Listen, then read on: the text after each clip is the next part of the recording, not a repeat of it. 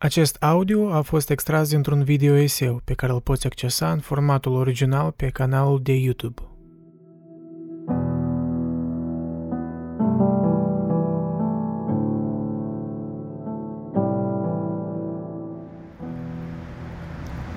Stau de câteva zile deja și mă gândesc cum să fac video-ul ăsta.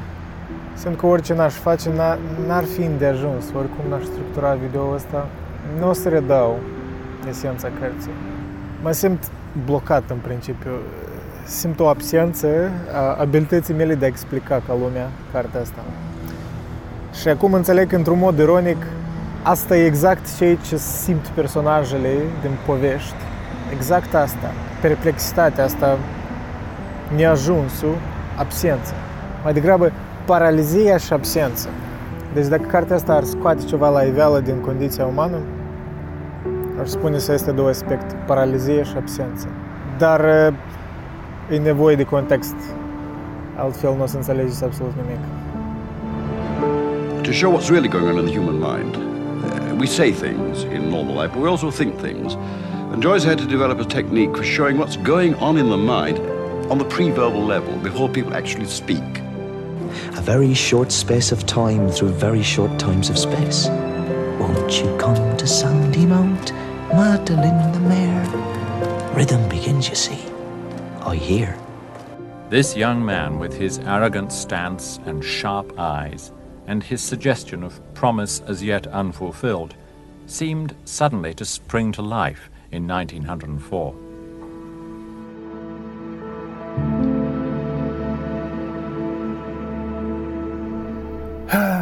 Acel moment când uh, ai făcut prea multe note și nu știi de unde să începi. Добро пожаловать в мой мир, как говорится. Welcome to my world. Bine ați venit în lumea mea de confuzie totală. Băi, fac asta deja de câțiva ani, dar niciodată nu mi-era atât de dificil să conectez informația și să decid ce e relevant. Aș spune prima dată am așa o perplexitate și asta cred că e potrivit că e cu James Joyce. Deși încă nu merge vorba de Ulise, cartea lui faimoasă, care e supposedly mult mai dificilă decât Dubliners.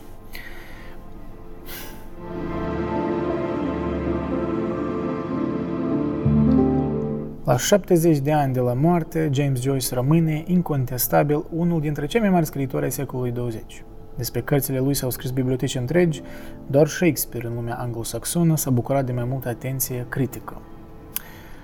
Asta e introducerea Dani Crăciun în prefață la ediția în română, publicată de Humanitas.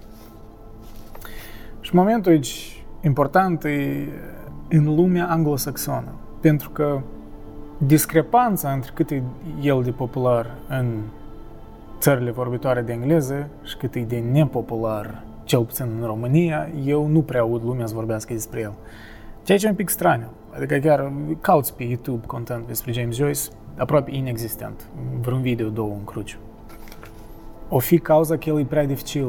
E, nu cred că asta e cauza, pentru că sunt mulți autori dificili care oricum parcă sunt populari. O fi cauza că în traducere el sună prost. N-aș spune de fapt, traducerea lui Radu Paraschivescu e destul de bună. Am citit o parte, dar oricum prefer engleza, prefer originala, nu se compară totuși cu original.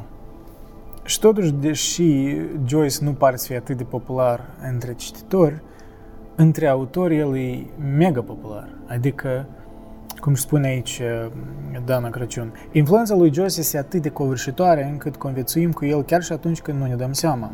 Când citim alți scriitori, ne implicăm în alte forme de artă sau ne lăsăm pur și simplu copleșiți de multitudinea de manifestări ale culturii populare din jurul nostru. Toate acestea sunt marcate de tehnici consacrate de opera autorului irlandez. Fragmentarism, parodie, intertextualitate, cronologii fluide, finaluri care în loc să conchidă, ridică și mai multe întrebări, etc. Joyce explicase încă în 1904. Când te gândești că Dublinul e capitală de mii de ani, că e al doilea oraș al Imperiului Britanic, că e aproape de trei ori mai mare decât Veneția, e ciudat că niciun artist nu l-a oferit încă lumii. Însă portretul, continuă Dana Cărciun, pe care îl face orașului, e departe de a fi magolitor. De la bun început, Joyce își exprimă intenția de a scrie o serie de povestiri care se dezvăluie centrul acelei hemiplegii sau paralizii pe care mulți o consideră orașul. Cele 12 texte trimise spre publicare în 1905 au caracteristicile unei naturi aproape moarte. Intrigant așa un pic. Bine, multe povești erau gata deja în 1905-1907, dar i-a trebuit încă un deceniu să le publice, pentru că le-a publicat în 1914. Editurile atunci erau foarte reticente în a publica ceva așa mai neobișnuit, mai scandalos, din cauza legilor britanice. Pentru că nu doar, de fapt, editura, dar și tipografia era responsabilă pentru conținutul publicațiilor, ridicând astfel procese penale, adică potențial vorbind. Și părea că Joyce o să abandoneze proiectul ăsta. Deja, de fapt, scria primele schițe la Portrait of the Artist as a Young Man, următoarea lui carte.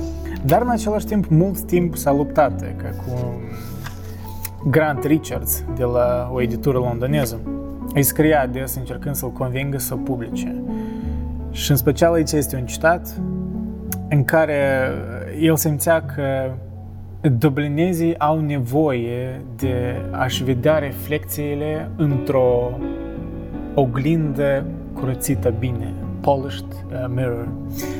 Intenția mea a fost să scriu un capitol din istoria morală a țării mele și am ales Dublinul ca scenă pentru că orașul mi-a părut a fi centrul paraliziei, un moment important. O să vorbesc despre asta mai târziu. Am încercat să-l prezint publicului indiferent în patru ipostaze, copilărie, adolescență, maturitate și viața publică. Povestirile sunt aranjate în această ordine. În cea mai mare parte, l-am scris într-un stil de o zgârcenie scrupuloasă și cu convingerea că numai cineva foarte cutezător ar îndrăzni să modifice, să deformeze chiar prezentarea a ceea ce a văzut și a auzit. Mai mult de atât nu pot face. El asta scrie la 24 de ani. El deja avea așa o încredere în scrisul său și nu s-a lăsat convins să schimbe conținutul poveștilor, deși editorii îl, totul îl rugau pentru că altfel nu o să, nu o să le publice. El explica, scriind capitolul meu de istorie morală, exact cum l-am scris, am făcut primul pas spre eliberarea spirituală a țării mele. Mai mult ca atât, el argumenta că dacă Grant Richards, omul de la editură, nu va publica cartea, atunci el va încetini cursul civilizației în Irlanda dacă îi împiedică pe irlandez să se privească pe sine în oglinda mea frumos lăstruită. Deci poate aceste detalii sunt depresos, dar eu cred că sunt foarte importante pentru a crea un um, fundament pe care se bazează toate poveștile. Credința sinceră pe care Joyce o avea în ele – e fascinantă. Și pentru mine asta doar demonstrează că el voia să facă ceva specific cu poveștile astea. Nu era doar mm, a matter of publishing your first book. Adică nu era treaba în a-ți publica pur și simplu prima carte și uh, să treci peste asta. Nu. Uh, el avea o intenție tare clară. Și ați observat în citatul ăla, el intenționat a scris-o cu o zgârcenie oarecare, adică a restrâns și a restrâns stilul pe alocuri. Și de fapt mulți critici au încercat să, să găsească ceva dincolo de zgârcenia stilului lui. Uh, și recepția era așa, călduță, dar nu prea așa, mediocră era cumva inițial recepția. De fapt, în Dublin, Joyce n-a fost îndrăgit în principiu decenii după moartea sa. Deci prin anii 80-90 s-a început la secolul 20, s-a început a introduce lucrările lui în curriculumul irlandez, statui s-au construit prin Dublin, dar înainte de asta nu era așa de îndrăgit. O pricină din care nu era îndrăgit e că, într-adevăr, era tare progresiv pentru timpul lui. Era destul de sarcastic cu Biserica Catolică din Irlanda, deși nu cu un cinism, cu un fel de duioșie care vrea să îmbunătățească starea morală a țării. Pentru că în toate poveștile din Dubliners, unul din firele narrative principale îi prezența asta a bisericii catolice, care se răsfrânge la anumite credințe ale oamenilor care îi stagnează, îi paralizează. Dar nu doar din, din cauza asta. Nu e ca și cum Joyce era un ateu de ăsta înverșunat. Nu, nu, ar fi, un, ar fi o schimănusire, spun asta. Un critic în uh, anul 1998, Patrick McCarthy, a anotat faptul ăsta interesant. Joyce devine exemplul suprem de scriitor modernist în ale cărui text este practic imposibil să se diferențieze forma de conținut. Tot un punct important, pentru că o să încerc să-l dezvolt pe parcurs.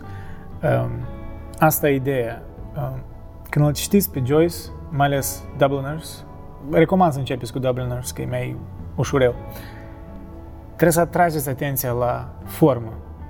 Pentru că forma în primul rând, descrisă bine, în al doilea rând, maniera ei, felul în care se schimbă pe parcurs, dezvăluie ceva despre personajul și despre mesajul general al cărții, aș spune.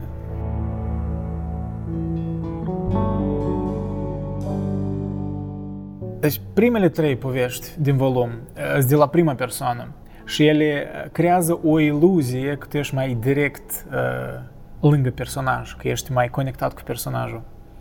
Senzația de apropiere e înșelătoare însă, textele fiind marcate de echivocuri și absențe. În restul poveștilor, el scrie în principiu din persoana a treia, dar într-o manieră foarte cameleonică. El folosește stilul indirect liber, cum îi spune aici Dana Crăciun, încercând o echilibristică între viziunea și limbajul limitate ale personajelor și alunecările de obicei ironice sau cinice într-o voce narrativă mai informată decât acestora. Deci, deși Dubliners e o carte cu povești scurte, ea are un caracter unitar. Adică există niște motive recurente în fiecare poveste, ai putea să le conectezi tematic, dacă nu necesar uh, prin plot însăși. Și hintul, în principiu, despre ce e cartea asta, se observă chiar din prima povestire, surorile, The Sisters. Vă citesc, că paragraful ăsta. Uh, primul paragraf din poveste. De data asta nu mai avea la ce să spere. Era al treilea atac. Seara de seară trecusem prin dreptul casei unde locuia, era în timpul vacanței, și cercetasem pătratul de geam luminat. Și seara de seară îl găsisem luminat în același fel, slab și egal. Dacă ar fi murit, îmi spuneam, aș fi văzut reflectarea lumânărilor pe perdelele întunecate, fiindcă știam că trebuiau așezate două luminări la căpătâiul mortului. Îmi spusese adeseori, nu o să mai fac mulți purici pe lume, dar nu-i luasem niciodată vorbele în serios. Acum știam că erau adevărate. În fiecare seară, pe când îmi ridicam privirea spre fereastră, îmi șopteam cuvântul paralizie. Întotdeauna îmi sunase ciudat în urechi aidoma cuvântului gnomon din Euclid și a cuvântului simonie din catehism, însă acum îmi făcea impresia unei creaturi malefice și păcătoase. Mă umplea de frică și cu toate acestea abia așteptam să mă apropii și să-i văd lucrătura fatală. Deci, cel care povestește e un uh, băiețel narator și omul care a murit e bătrânul Cotter, care mereu nu finisa propozițiile. Și deci merge vorba și de o paralizie sinta- sintactică, după cum îi spune Dana Crăciun în uh, prefață.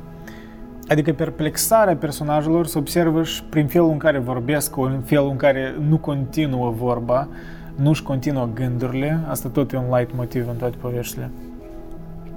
După cum spune Dana Crăciun, bătrânul Cotter din surorile, dar și o sumedenie de alte personaje din celelalte povestiri, nu reușesc să-și termine propozițiile, probabil nici gândurile. Construcțiile neterminate, formulările aluzive, îl mențin pe băiatul narator din prima povestire, dar și pe cititor, într-o așteptare constantă, uh, amânând perpetu semnificația, lăsând doar urme, ecouri. Și cuvântul anterior care l-ați auzit din uh, citatul uh, din primul paragraf, din prima poveste, simonie, simonie, trafic cu lucruri considerate de biserică drept de bunuri spirituale sfinte și pedepsit cu excomunicarea, caterisirea, etc. Deci un fel de corupție în uh, rândul clerului. Și asta îi cred că un motiv din care Dubliners a fost greu de publicat, uh, pentru că într-un mod evident Joyce critica Biserica Catolică, uh, o considera mm, ca având o mare responsabilitate pentru o anumită degradare a spiritualității Irlandei de atunci. Dar al doilea cuvânt din citat, dacă vă amintiți, vă reamintesc partea aia din citat. Întotdeauna am sunase ciudat în urechi aiduma cuvântului gnomon din Euclid. Acel un cuvânt care îl fascinează pe copilul narator. Iarăși, referințele la Joyce, eu aș putea asta e dificultatea să fac video ăsta. Eu aș putea să mă duc în atâtea wormholes, cum s-ar spune. Eu aș putea dedica un video întreg doar pentru referințele astea de sintaxă. În fine, referința asta chiar e relevantă. Deci gnomon, cuvântul ăsta care îl fascina pe copil la început. Deci simonie era cuvântul ălălalt, care l-am explicat, corupția cumva bisericii, dar gnomon, Gnomonul euclidian la care se referă băiatul reprezintă figura geometrică rămasă după ce un paralelogram mai mic a fost extras dintr-unul mai mare cu care avea laturi comune.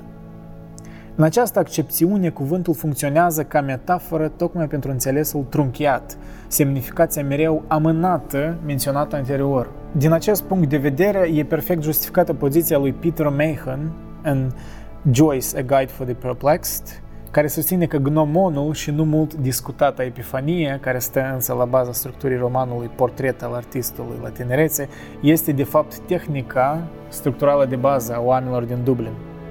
Philip Herring susține același punct de vedere când spune că gnomonul ar putea fi sinecdocă a absenței, parte dintr-o retorică politică a tăcerii în cadrul mai mare al limbii.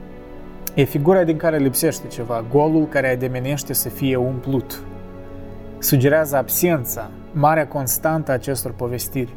Există multe absențe, multe lucruri lipsă în volum și multe lucruri neterminate, printre ele propoziții și chiar povestirile în sine.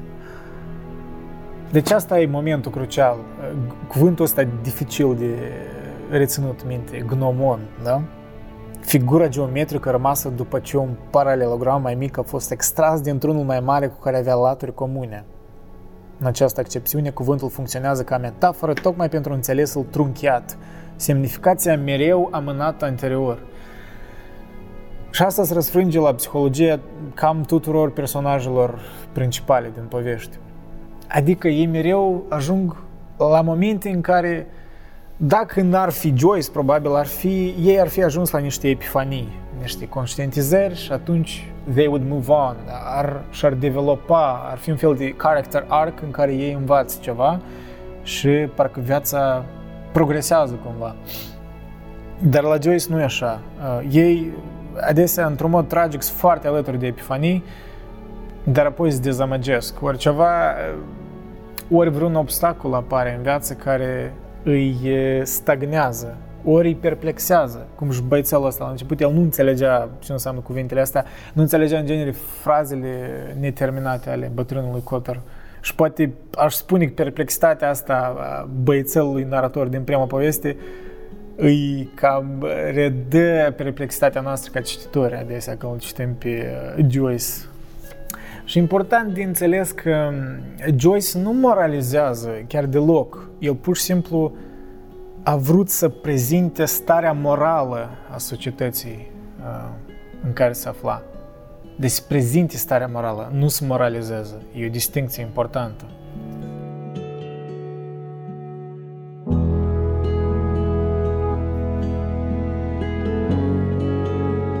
Una din poveștile mele favorite e Grace, um, despre un bețiv care i-a ajutat de niște prieteni, trei prieteni care îi promit soției lui să-l facă bărbat, să-l, uh, să-l facă catolic, da? Povestea asta e greu de explicat, pentru că, efectiv, e o scenă întreagă în care ăștia patru prieteni, da, Mr. Uh, Kernan și ăștilalți, Mr. Cunningham, Mr. McCoy, Mr. Power. Mai scurt, stau și beau whisky și cât mai mult whisky beau, cât mai mult discuția degradează, dar într-un sens uh, amuzant, pentru că ei încep a disputa momentele astea despre istoria bisericii, uh, papalitatea, niște excomunicări, chestii de astea, mm, preoți care erau rebeli împotriva sistemului și încurcă datele. Deci e amuzant pentru că unul greșește și apoi altul vine așa cu încredere și îl corectează și apoi, deși el corectează greșit, un fel de telefon stricat. Conversația, pur și simplu, degradează, dar e atât de amuzant scrisă. Efectiv, e redarea perfectă a unei, cred, discuții irlandeze cu slanguri, cu... Um, da, sunt multe slanguri irlandeze care trebuie să le înțelegi doar uitându-te la note. Um, notele la mine sunt de Terence Brown, um, foarte utile, apropo, mi-au ajutat mult. Dar asta e. Joyce, cred că fără note, mm, pierzi vreo 30% din, din el, minimum, aș spune. Nu e necesar, dar notele te ajută să vezi referințele, să înțelegi contextul, folclorul, slangurile, care tot sunt de multe ori inserate intenționat. Și când îți dai seama ce a făcut Joyce în multe momente de astea, detalii care nu par importante, dar adaugă așa un flavor, pur și simplu te miră cât de obsedat omul ăsta era și cât de atent la detalii. Și mai scurt, aberează cât aberează, de la un moment dat îi decid să se ducă, we're gonna go wash the pot. Asta e slang la să te duci să, la confesiune, da? To go confess. Cum spune um, unul din personaje, it's not exactly a sermon, you know, it's just a kind of a friendly talk, you know, in a common sense way. Și îl conving ei pe Mr. Kernan și se duc ei la, la biserică când are loc evenimentul ăla. Și apropo, părintele, e numit Părintele Pardon, botezat astfel de Joyce după o stradă din cartierul bordelelor din Dublin, dar al cărui nume trimite și la pardon, pardon, adică iertare în engleză. Și discursul lui e absolut comic, în care citează o parabolă de lui Isus Hristos, ci că una din parabolele care sunt mai enigmatice, adică chiar o citez. For the children of this world are wiser in their generation than the children of light. Wherefore make unto yourselves friends out of the mammon of iniquity, so that when you die they may receive you into everlasting dwellings. Și acest părinte se erigează în contabil spiritual și declară că Isus înțelege tentațiile vieții. Adică o, o transforma mesajul în fel de uh, mesaj pentru oameni de afaceri. Și tot ce trebuie să facă acești oameni de afaceri este să-și examineze catastifele și conștiințele. Iar dacă se întâmplă să fie ceva în neregulă, nicio problemă. Grația divină le va rezolva, da? The grace. Grația divină, asta e denumirea și în română a poveștii. Deci, părintele ăsta, pardon, e ca un fel de, l-aș numi self-help guru, care înmoaie um, lecțiile filosofilor antici, cam, cam aceeași istorie. Și într-un oraș ca Dublin, în care nu era atunci upward mobility, adică clasa mijlocie era, dacă te năștea în clasa mijlocie sau dacă erai sărac, cam rămâneai în aceeași clasă. N-aveai uh, speranța asta de a, de a te ridica pe scările uh, sociale. Nu și de-aia îți imaginez, relația cu banii era și mai dificil la oameni, era cumva uh, duală, pentru că banii erau importanți într-un mod evident, mereu sunt, dar uh, este un moment în în A Mother, o mamă, când e o istorie despre o mamă care parcurs istorie luptă pentru um, fica ei care cântă la pian și mama vrea să o includă pe fica ei în, um, în asociația culturală, un fel de asociație, mai scurt, un rang așa mai înalt, oameni cu uh, mai așa, mai înstăriți și așa mai departe. Și se ceartă cu teatru din cauza că fica ei nu a fost plătită mult timp. Și tot îi insistă asupra asta, deci tot insistă și tot uh, conducerea teatrului spune că nu mai așteaptă. Deci și așa de mult îți pasă de bani și la urmă, deși îi reușește mamei să câștige banii pentru fica ei, într-un fel face și mai rău pentru că mulți o bărjăcuresc, ia uite, ăstea îi pasă atât de mult de bani, și în principiu rup contractul cu contractul care fica ei avea cu teatru. Și mama ei, deși parcă a avut o, o anumit, aproape o epifanie că, băi, trebuie să lupt pentru fica mea, că, uite, nu pot să tolerez asta. Dar rămâne cu absență. Și da, multe povești sunt destul de triste, not gonna lie. Să, puține povești au o rezolvare așa clară și clar, happy end nu prea sunt, dar prin asta și sunt mai realistice. Prin asta și am simțit ca un fel de documentar. Sunt ca niște filme, cum spunea Mirela, da, din Book Club. Noi am discutat cartea asta în Book Club, apropo. Mirela ți spunea că sunt ca niște filme. Într-adevăr, așa sunt niște sclipiri ori momente din filme, poveștile astea. Dar în același timp erau niște momente de epifanie mici. Um, erau momente de epifanie poate nu atât de signifiante. În uh, Grace, da, Grația Divină, era un moment în care unul din caractere era așa puțin mai antisemit și începea un rând despre evrei, dar altul l-a, l-a contrat, l-a oprit. Și în loc ei să certe, cumva au trecut peste asta. Cred că din cauza și alcoolului care o muiat, uh, servea ca un fel de balzam sufletesc, uh, înmuia conversația și au trecut peste asta. Și mai erau momente de tensionate în povești în care dacă ospitalitatea asta nu era prezentă în, în dublinez, uh, era să termine mai dramatic, de fapt, unele povești. Deci asta tot era ospitalitatea asta despre care vorbea Joyce, că ar fi, fru, ar fi vrut să o redea mai bine. După ce au publicat Dubliners, el spunea că totuși regret că nu a redat destul bunătatea asta a dublinezilor care există totuși. Ospitalitatea care el spunea că nu, nu a văzut-o nicăieri în Europa. Mă rog, ori, oricine cred că ar spune așa despre țara lui, dar totuși.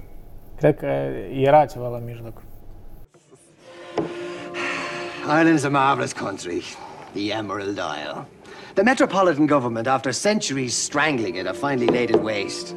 The government has sowed hunger, syphilis, superstition, and alcoholism there. And what sprung up? Puritans, Jesuits, and bigots.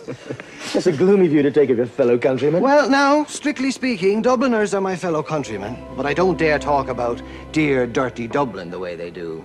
Dubliners are the most hopeless, useless, and inconsistent racist charlatans I've ever come across.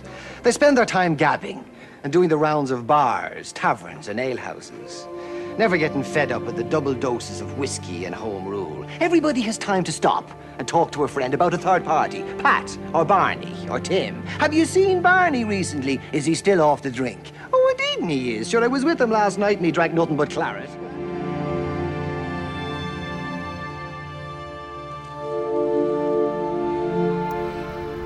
Impresiile inițiale când citești pe Joyce Evident observ că proza e frumoasă, estetic vorbind cel puțin în opinia mea. Și apoi te gândești, de ce el scrie așa? Oare e pur și simplu ca estetic să fie fain? Ori are un sens anumit? Pentru că adesea el nu e destul de explicit în felul în care personajele se simt. Adică el nu pătrunde chiar atât de mult în psihologia personajelor cel puțin în sens în care noi ne-am deprins de obicei, așa mă gândesc, știi? Dar apoi, citind poveste după poveste, începi să înțelegi ce voia Joyce să facă. Fizicalitatea lumii, deci lumea din împrejur descrisă de Joyce, servește ca o imprimare a stărilor psihologice a personajelor e ca un tablou care apoi e pictat cu dispozițiile personajelor. Nu știu dacă asta e destul de perceptibil. Despre asta își vorbeam, e foarte greu să redau esența cărții, pentru că pentru că asta e Joyce, da, el e complex.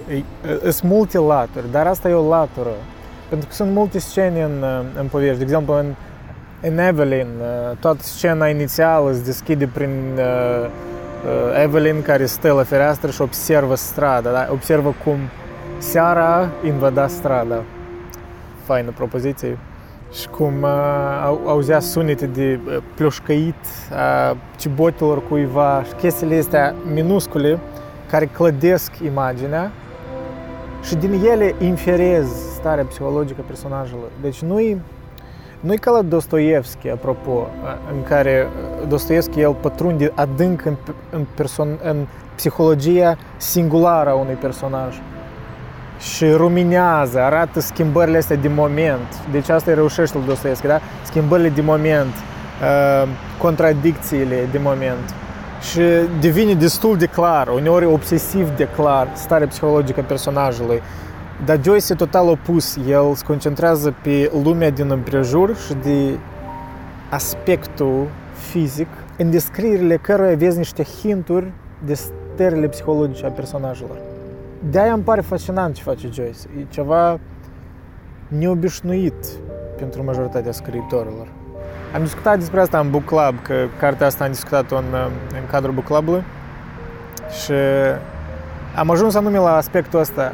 Am comparat cumva, nu știu cum am ajuns la tema asta, dar am comparat stilurile și mi-a părut interesant să-i juxtapui, de exemplu, ca cu Camus și cu Dostoevski. Pentru Camus, el, de exemplu, în străinul, da? Stările psihologice ale lui Merso, protagonistul, le aflai nu numai decât din uh, descrierile naratorului, dar din reacțiile personajelor față de acțiunile ori lipsele uh, de acțiuni ale lui Merso. Și deci în spațiul ăsta, în interpretarea asta, acum alte personaje reacționau la lipsa de reacție a lui Merso, așa și aflai, mă rog, nihilismul ăsta, pasivitatea asta lui și degajarea, detașarea da? a, lui, a lui Merso. Și în același timp, descriptivitatea lumii fizice era tare sărăcăcioasă, e și mai sărăcăcioasă la Camus, e destul de secă. Dar asta eu tot cred că era intenționat la Camus pentru că el prin asta implicit reda starea psihologică a lui Merso. Deci nepăsarea asta, detașare de lume și erau niște sclipiri acolo în care erau niște descrieri a fizicalității lumii în care era unicul moment în care Merso parcă era o leacă mai, mai omănos, mai, mai viu. La Dostoevski, în același timp, e foarte mult concentrat pe profunzimea psihologiei unui singur personaj și se schimbă de la un personaj la altul. Și nu există o, parcă o psihologie comună. La Joyce este așa ceva, dar în același timp el nu pătrunde adânc într-un personaj.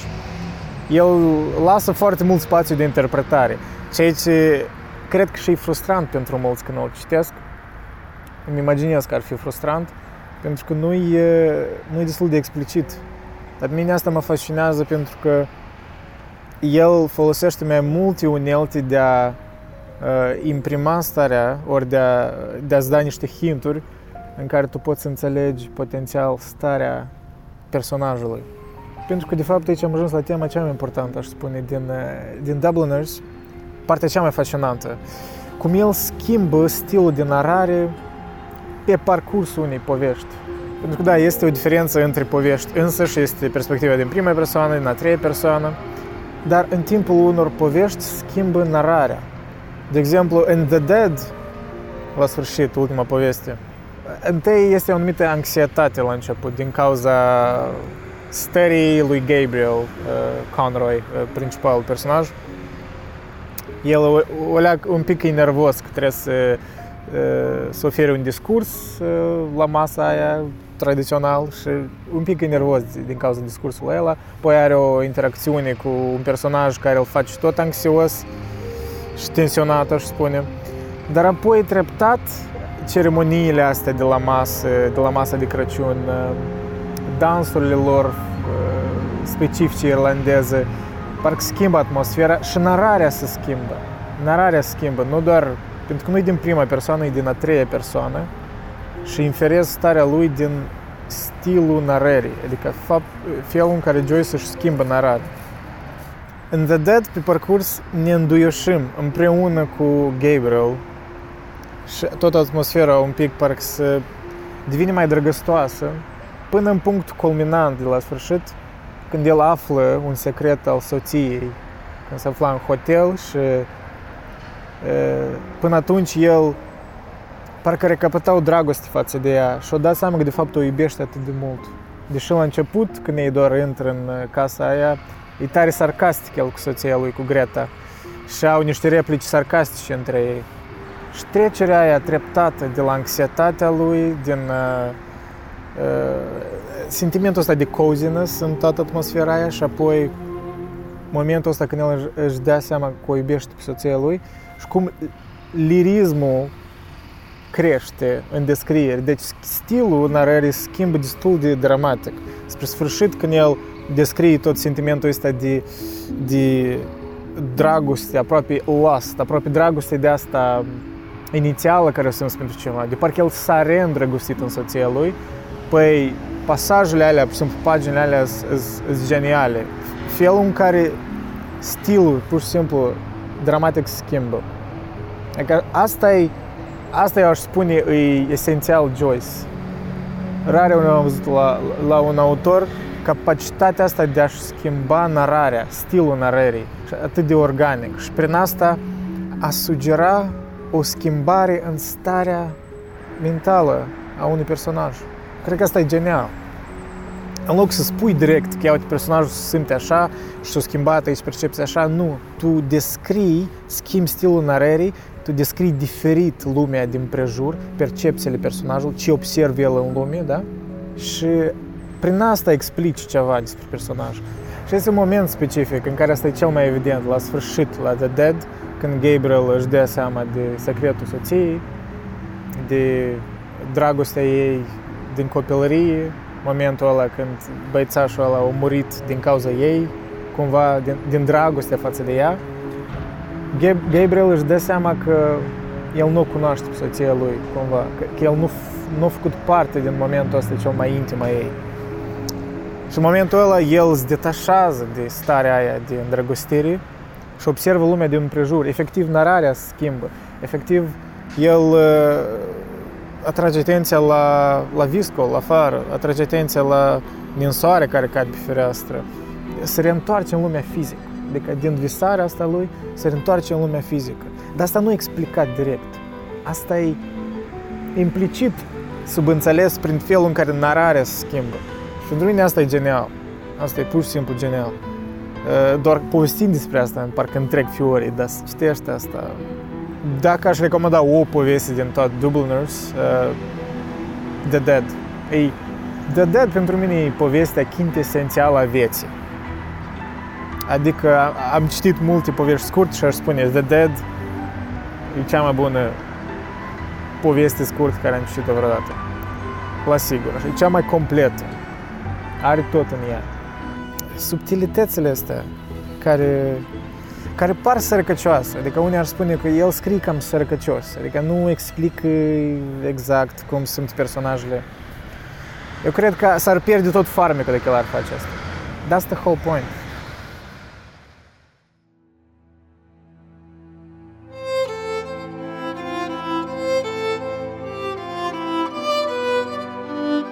Dacă ar fi explicat fiecare stare psihologică la fiecare personaj în amănunte, atunci noi am fi, de fapt, mai detașați de personaje, pentru că noi nu ne-am simțit cum sunt personajele, deci în absență, perplexate, uh, mereu să alături de o epifanie, dar nu ating.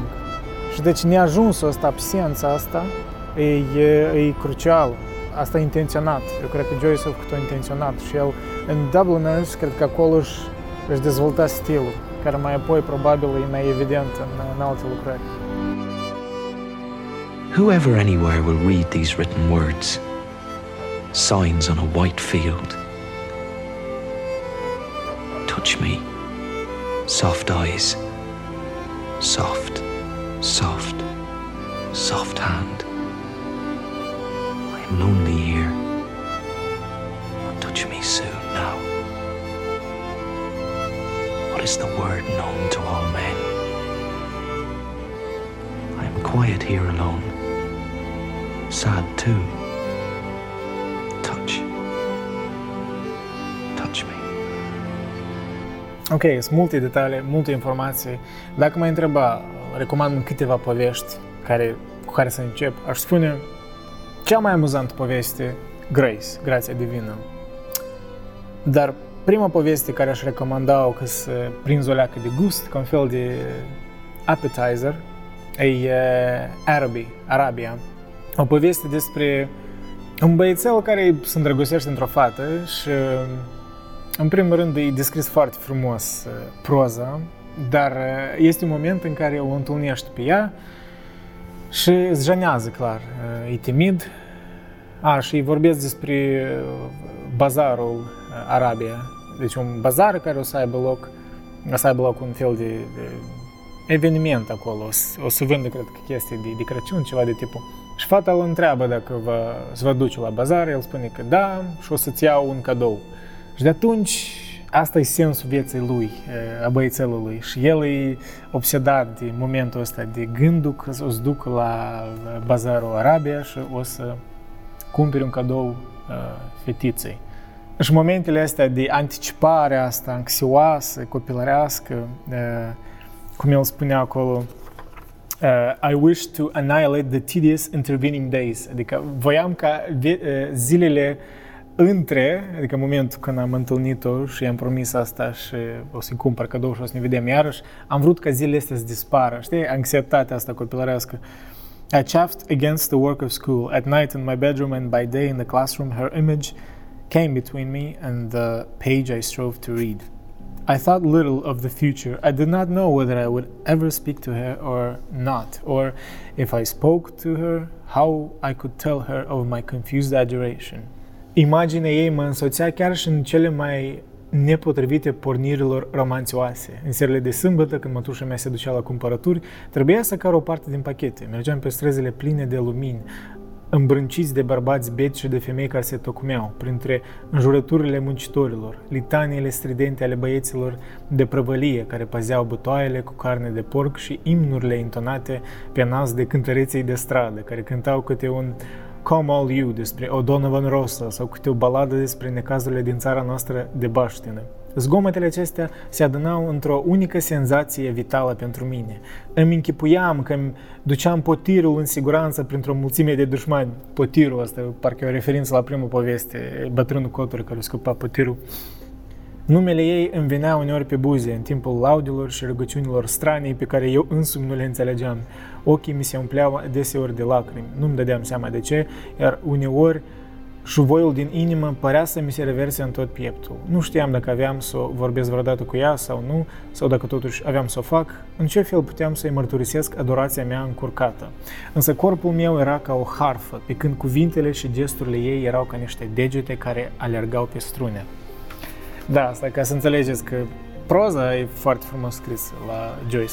Și asta e introducerea, apropo, foarte bună introducerea lui Paraschivescu. Dar ultima propoziție e fantastică. Mă rog, nu cred că vă va spune mult, nu ca și cum e un spoiler, dar nu după cum vă imaginați la Joyce, de obicei poveștile sunt destul de tragice. Ridicându-mi privirile spre beznă, m-am văzut ca o făptură îmboldită și bagiocorită de propria deșertăciune, iar ochii îmi ardeau de durere și de furie. Sau în original, gazing up into the darkness, I saw myself as a creature driven and derided by vanity, and my eyes burned with anguish and anger. Deci da, uh, Arabii, Arabia o recomand ca un uh, appetizer. Dar, dar, dar, dar, cea mai quintesențială poveste din Dubliners, e ultima poveste, e cea mai mare, The Dead, cei morți. Povestea asta are, pare mi se, vreo 40-50 de pagini, fără nicio îndoială, e cea mai bună poveste scurt care am citit-o vreodată. E, um, tot cineva din Book Club menționa asta, e quintesența vieții. Într-adevăr, e quintesența vieții. Imaginează-ți uh, o masă de Crăciun, o familie extinsă, e viscol afară și toți se adună și e descris din primele momente în care um, stăpânilor le vine greu să acomodeze oaspeții care vin uh, repede în casă și știi cum, discuțiile astea puțin incomode la întreu, uh, momentele în care, replicile astea care uneori regreți că ai făcut o replică, sunt acolo niște tensiuni interesante. Uh, principalul caracter e Gabriel Conroy și um, soția lui Greta. Și în jurul lor se învârtește cumva povestea. Um, Gabriel e așa un om așa mai intelectual, cumva probabil într-o clasă un pic mai înaltă decât uh, oamenii de la masă și el se simte un pic jenat la început că are dispus un discurs și el retrăiește din cauza discursului, un fel de discurs tradițional.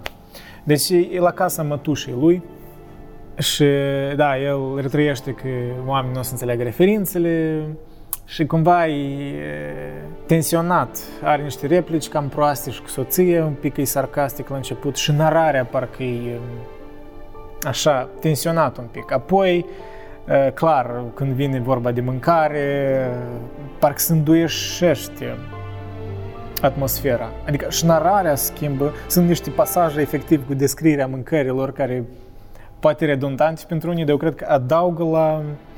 Deci descrierile astea au sens, ele adaugă, creează lumea, un fel de world building. Adică simt că parcă am citit un mic roman, deși e o poveste scurtă. Dar mai mult ca atât, e foarte interesant contextul în care el a scris The Dead, uh, Cei morți, ultima poveste din carte. Aș vrea să vă citesc contextul. Uh, aici notele Dani Crăciun iarăși sunt foarte bune. Povestirea e scrisă în 1907, cu intenția de a încheia volumul într-o perioadă nefericită petrecută de Joyce la Roma, ca funcționar la bancă. Deci da, Joyce a plecat din uh, Irlanda și multe, sunt niște povești cu tot cu dorința de a pleca, ori chiar plecări și clar că, clar că toate poveștile sunt într-un fel personale pentru Joyce, ori din observație. În acel interval, când Joyce era la Roma, atitudinea față de Irlanda și Dublin pare să fi suferit o oarecare modificare. În excelenta sa biografie, Richard Ellman insistă asupra faptului că izolarea și mai pronunțată din Roma, precum și sentimentul de degradare profesională care îl bântuie, îl fac pe Joyce să recunoască și existența unor trăsături pozitive ale concetățenilor săi. În toamna lui 1906, Joyce face surprinzătoare afirmație conform căreia irlandezii sunt cel mai civilizat popor al Europei, deoarece sunt cel mai puțin birocratici. Iar într-o altă scrisoare către fratele său Stanislaus mărturisește, citez, Când mă gândesc uneori la Irlanda, mi se pare că am fost inutil de sever. N-am exprimat în niciun fel în oameni din Dublin, cel puțin, atracția exercitată de oraș, căci nu m-am simțit nicăieri în largul meu de când l-am părăsit, cu excepția Parisului. Nu i-am exprimat izolarea ingenioasă și ospitalitatea. Din câte pot să-mi dau seama, această ultimă virtute nu există nicăieri altundeva în Europa i-am nedreptățit frumusețea, căci are, după părerea mea, o natură mult mai frumoasă decât ce am văzut prin Anglia, Elveția, Franța, Austria sau Italia. Deci simte un fel de vinovăție, parcă, uh, că poate n-a arătat partea pozitivă mai mult. Deși eu cred că e prea autocritic Joyce. O arătat uh, destul de și în multe povești. Este anumită dragoste sub toate straturile de simbolistică, ironii și descrieri frumoase ale împrejurimii. Dar aici poate fi și pur și simplu o autocritică, un fel de perfecționism al scriitorului. Deci, ca urmare, o anumită căldură, afecțiune chiar, se face simțită în ultima povestire, iar discursul lui Gabriel Conroy la masa festivă este centrat tocmai pe ospitalitate ca principală calitate a irlandezilor. Da, adică discursul ăla care Gabriel îl spune la sfârșit, E în principiu întruchiparea a ceea ce crede, cred că Joyce, ori o fel de vinovăție care o simțea că nu s-a concentrat destul pe asta. Și poate de aia The Dead e cea mai așa cozy atmosfera acolo. Deși este o tensiune la sfârșit care e cumva un pic tragică, n-aș spune chiar tragică ca alte povești, dar este o absență care o simt foarte bine Gabriel și o să explic despre ce merge vorba. Că dacă vreo poveste merită uh, atenție în tot uh, colecția asta, e la sigur e The Dead. Și aș vrea chiar să citez niște pasaje din ea în care să înțelegeți cât de fine scrie Joyce și, mă rog, să, să vă molipsesc și pe voi cu entuziasmul asta, poate. Joyce încearcă în felul său indirect și susceptibil să retușeze puțin lucrurile. Deci voi începe să citesc din momentul în care Deja oaspeții pleacă de la masă și Gabriel începe să se îndrăgostească și aici și lirismul prozei se schimbă. Vă citi și în română și în engleză, când și cum, ca să vedeți, să comparați puțin stilul de traducere.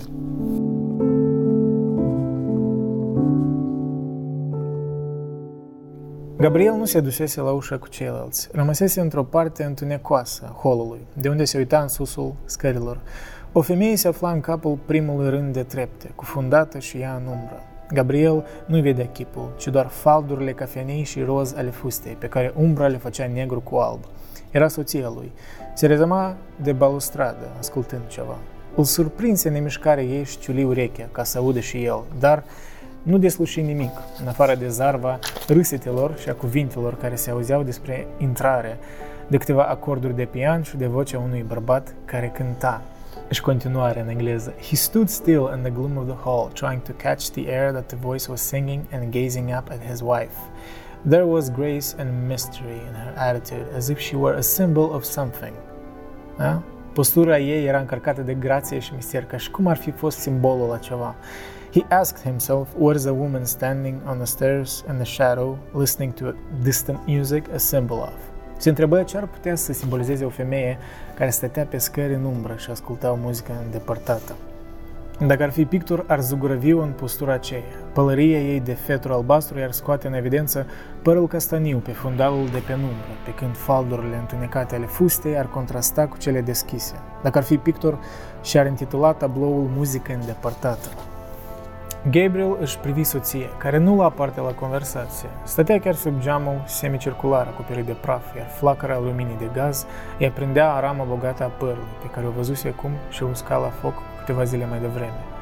Adoptase aceeași postură și părea să nu știe ce se vorbea în jurul ei. În cele de urmă se întoarse spre ei și Gabriel văzu că prinsese culoare în obraj și că ochii îi străluceau. Un val neașteptat de bucurie îi se revărsă din inimă. A sudden tide of joy went leaping out of his heart. The morning was still dark. A dull yellow light brooded over the houses and the river, and the sky seemed to be descending. It was slushy underfoot, and only streaks and patches of snow lay on the roofs, on the parapets of the quay, and on the area railings. The lamps were still burning redly in the murky air, and across the river, the palace of the four courts stood out menacingly against the heavy sky. Ori uitați-vă versiunea în română. Dimineața era încă întunecoasă, o lumină tulbură și galbenă stăruia deasupra caselor și râurilor, pe când cerul părea să coboare peste lume. Pe jos era zloată, iar fâșiile și peticele de zăpadă se așezaseră doar pe acoperișuri, pe parapeții cheiului și pe balustrade.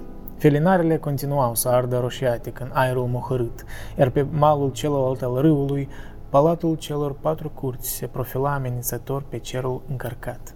Ea mergea înaintea lui cu domnul Bartle Darcy, ducându-și pantofii într-un pachet maro ținut la subsoară și ridicându-și tivul fustei cu ambele mâini, ca să o ferească de zlată. Nu mai avea strop de grație în felul cum mergea, dar ochii lui Gabriel sclepeau și acum de fericire. Sângele îi zvâcni năvalnic prin vine, iar în minte îi se strâni un vălmășac de gânduri mândre, bucuroase, delicate și temerare. Mergea înainte lui cu un pas atât de ușor și ținându-se atât de dreaptă, încât îi veni să o ia la fug după ea fără zgomot, să o prindă de umeri și să-i spună ceva nesăbuit și afectuos la ureche. Îi se părea atât de fragilă, încât tângea să o apere de ceva și pe urmă să rămână singur cu ea. Clipele vieții lor secrete împreună îi spuzeau memoria ca stelele evite pe cer. Un plic de culoare a liliacului se găsea lângă ceașcă, la micul dejun, iar el îl mângâia cu o mână. Birds were twittering in the ivy, and the sunny web of the curtain was shimmering along the floor. He could not eat for happiness. They were standing on a crowded platform, and he was placing a ticket inside the warm palm of her glove. Stătea cu ea în frig, uitându-se printr-un geam zăbrălit la un bărbat care sufla sticle lângă vuietul unui cuptor încins. Era foarte frig. Chipul ei, mirosind a parfum în aerul rece, era foarte aproape de al lui și, dintr-o dată, el îi strigă bărbatului de lângă cuptor. E ferbinte focul, domnule!" Dar bărbatul nu-l auzi, din cauza zgomotului pe care îl scotea cuptorul. Mai bine, poate că i-ar fi răspuns bădărănește.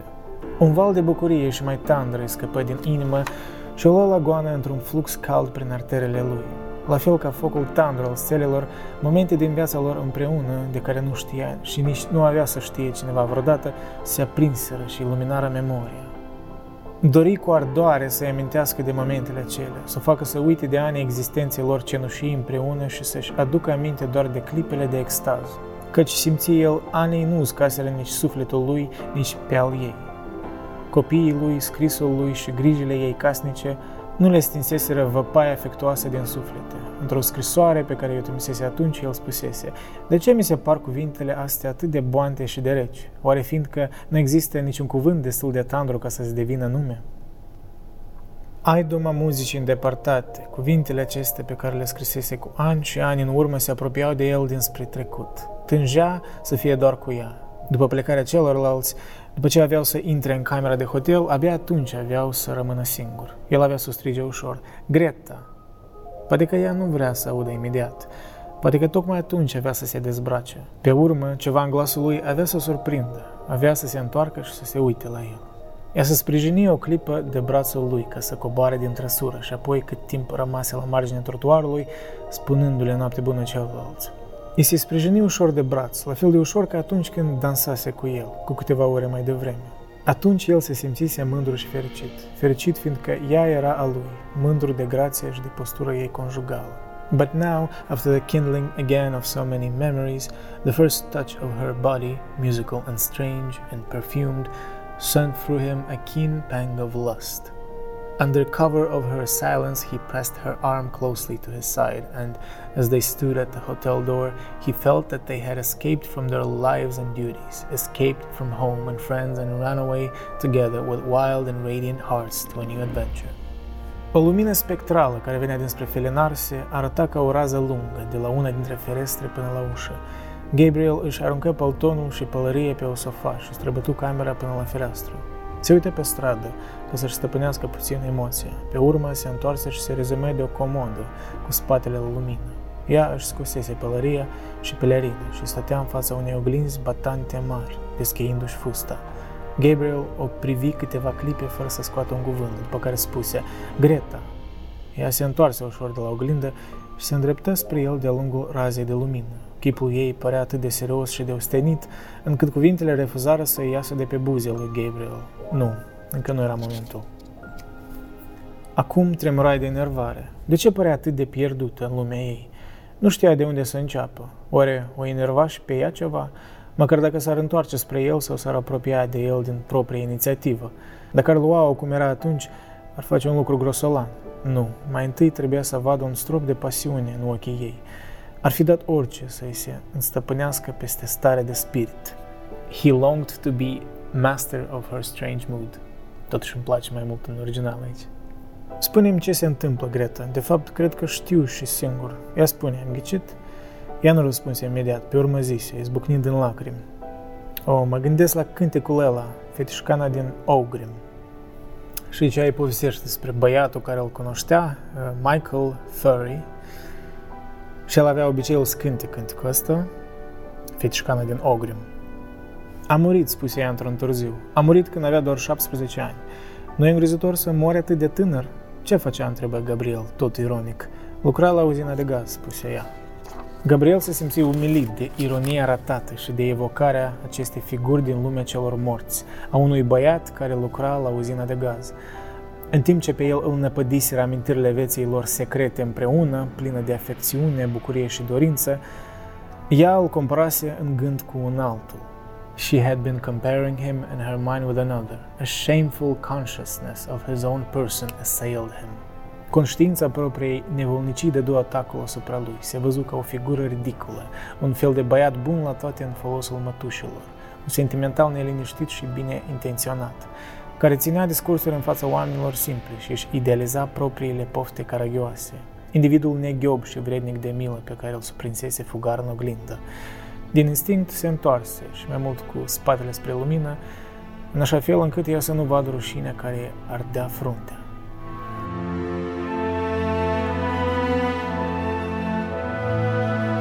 Presupun că ai fost îndrăgostită de Michael Furry ăsta, Greta.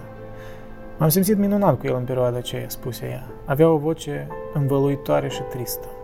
Gabriel, simțind acum cât de zadarnic ar fi să încerce să o ducă unde își dorea, îi mângâie o mână și spuse, cu un glas la fel de măhnit, Și de ce a murit atât de tânăr, Greta? De tuberculoză? Nu-i așa? Cred că a murit pentru mine, răspunse ea. I think he died for me, she answered. O groază nelămurită îl cuprinse pe Gabriel la acest răspuns, ca și cum, tocmai la ora când sperase să triumfe, O creatură impalpabilă și răzbunătoare îi se ridica împotrivă, strângând din lumea ei nedeslușită forțe care să-i stea în cale. Dar se scutură de groază, străduindu-se să rămână rațional și continuând să-i mângâie mână. Nu mi-a pus nicio întrebare, fiindcă simți că avea să-i vorbească despre ea însăși. Mâna ei era caldă și umedă, nu răspundea atingerii lui, însă el o mângâie mai departe, la fel cum mângâiase prima scrisoare pe care o primise de la ea în dimineața aceea de primăvară. Se opri, necată de plâns și copleșită de emoție, se aruncă pe pat cu fața în jos și început să hohotească în cuvertură. Gabriel îi mai ținu mâna o clipă, nehotărât, iar apoi, simțindu-se nepoftit în suferința ei, o lăsă să cadă ușor și se apropie în tăcere de fereastră. Și aici e momentul când parcă are o epifanie Gabriel, dar nu chiar, e o absență, e o conștientizare a absenței. Și ce propoziție frumoasă aici. O privi cum dormea, de parcă n-ar fi trăit niciodată împreună cu ea ca soț și soție. Ochii lui curioși se opriră îndelung pe figura și pe părul ei. Și pe când își închipuia acum arătase pe vremea aceea, când fusese pentru prima dată o fată frumoasă, o milă stranie și prietenoasă față de ea îi pătrunse în suflet. Nu-i plăcea să-și spună nici măcar Sieș că figura ei nu mai era frumoasă, însă știa că nu mai era figura pentru care Michael Furry înfruntase moartea. Pe ce de fain. Și ultimele propoziții sunt absolut geniale. Aerul din cameră făcut să înghețe umerii. Se întinse cu grijă sub covertură și se culcă lângă soția lui. Unul câte unul se transformau cu toții în umbre. Mai bine să treci cu semenție pe lumea cealaltă, în flacără de plină a vreunei patimi, decât să te împuținezi și să te ofilești de bătrânețe. One by one they were all becoming shades. Better pass boldly into that other world, in the full glory of some passion, then fade and wither dismally with age. Aici în engleză îmi place mai mult. Se gândi la felul cum cea care stătea întinsă lângă el își frecase în inimă atâția și atâția ani, imaginea aceea a ochilor iubitului ei în clipa când îi spusese că nu voia să mai trăiască. He thought of how she, who lay beside him, had locked in her heart for so many years that image of her lover's eyes when he had told her that he did not wish to live. Lacrimi generoase îi umplură ochii lui Gabriel. Nu mai avusese niciodată vreun sentiment asemănător față de o femeie dar știa că sentimentul acela nu putea fi altceva decât iubire. Lacrimile ei se adunară tot mai repede în ochi, iar în semintunericul din cameră, Gabriel își închipui că vede silueta unui tânăr stând sub un copac de pe care picura ploaia. Lângă el se găseau și alte umbre. Sufletul lui se apropiase de ținutul unde sălășluiesc numeroasele legiuni ale morților.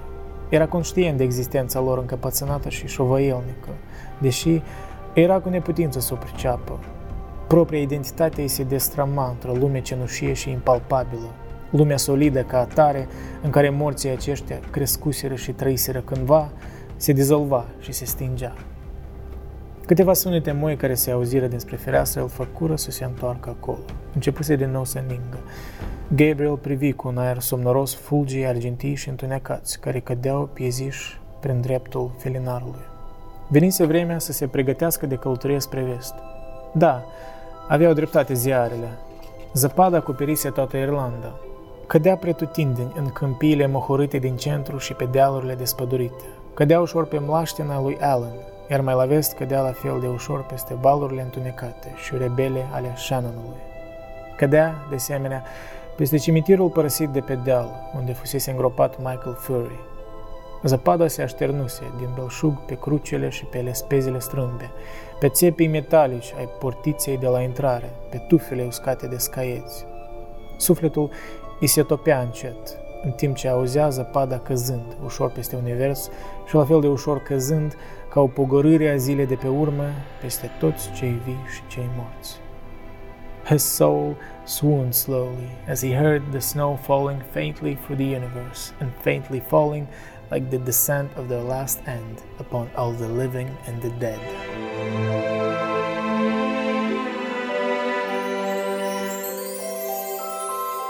Fenomenal sfârșit.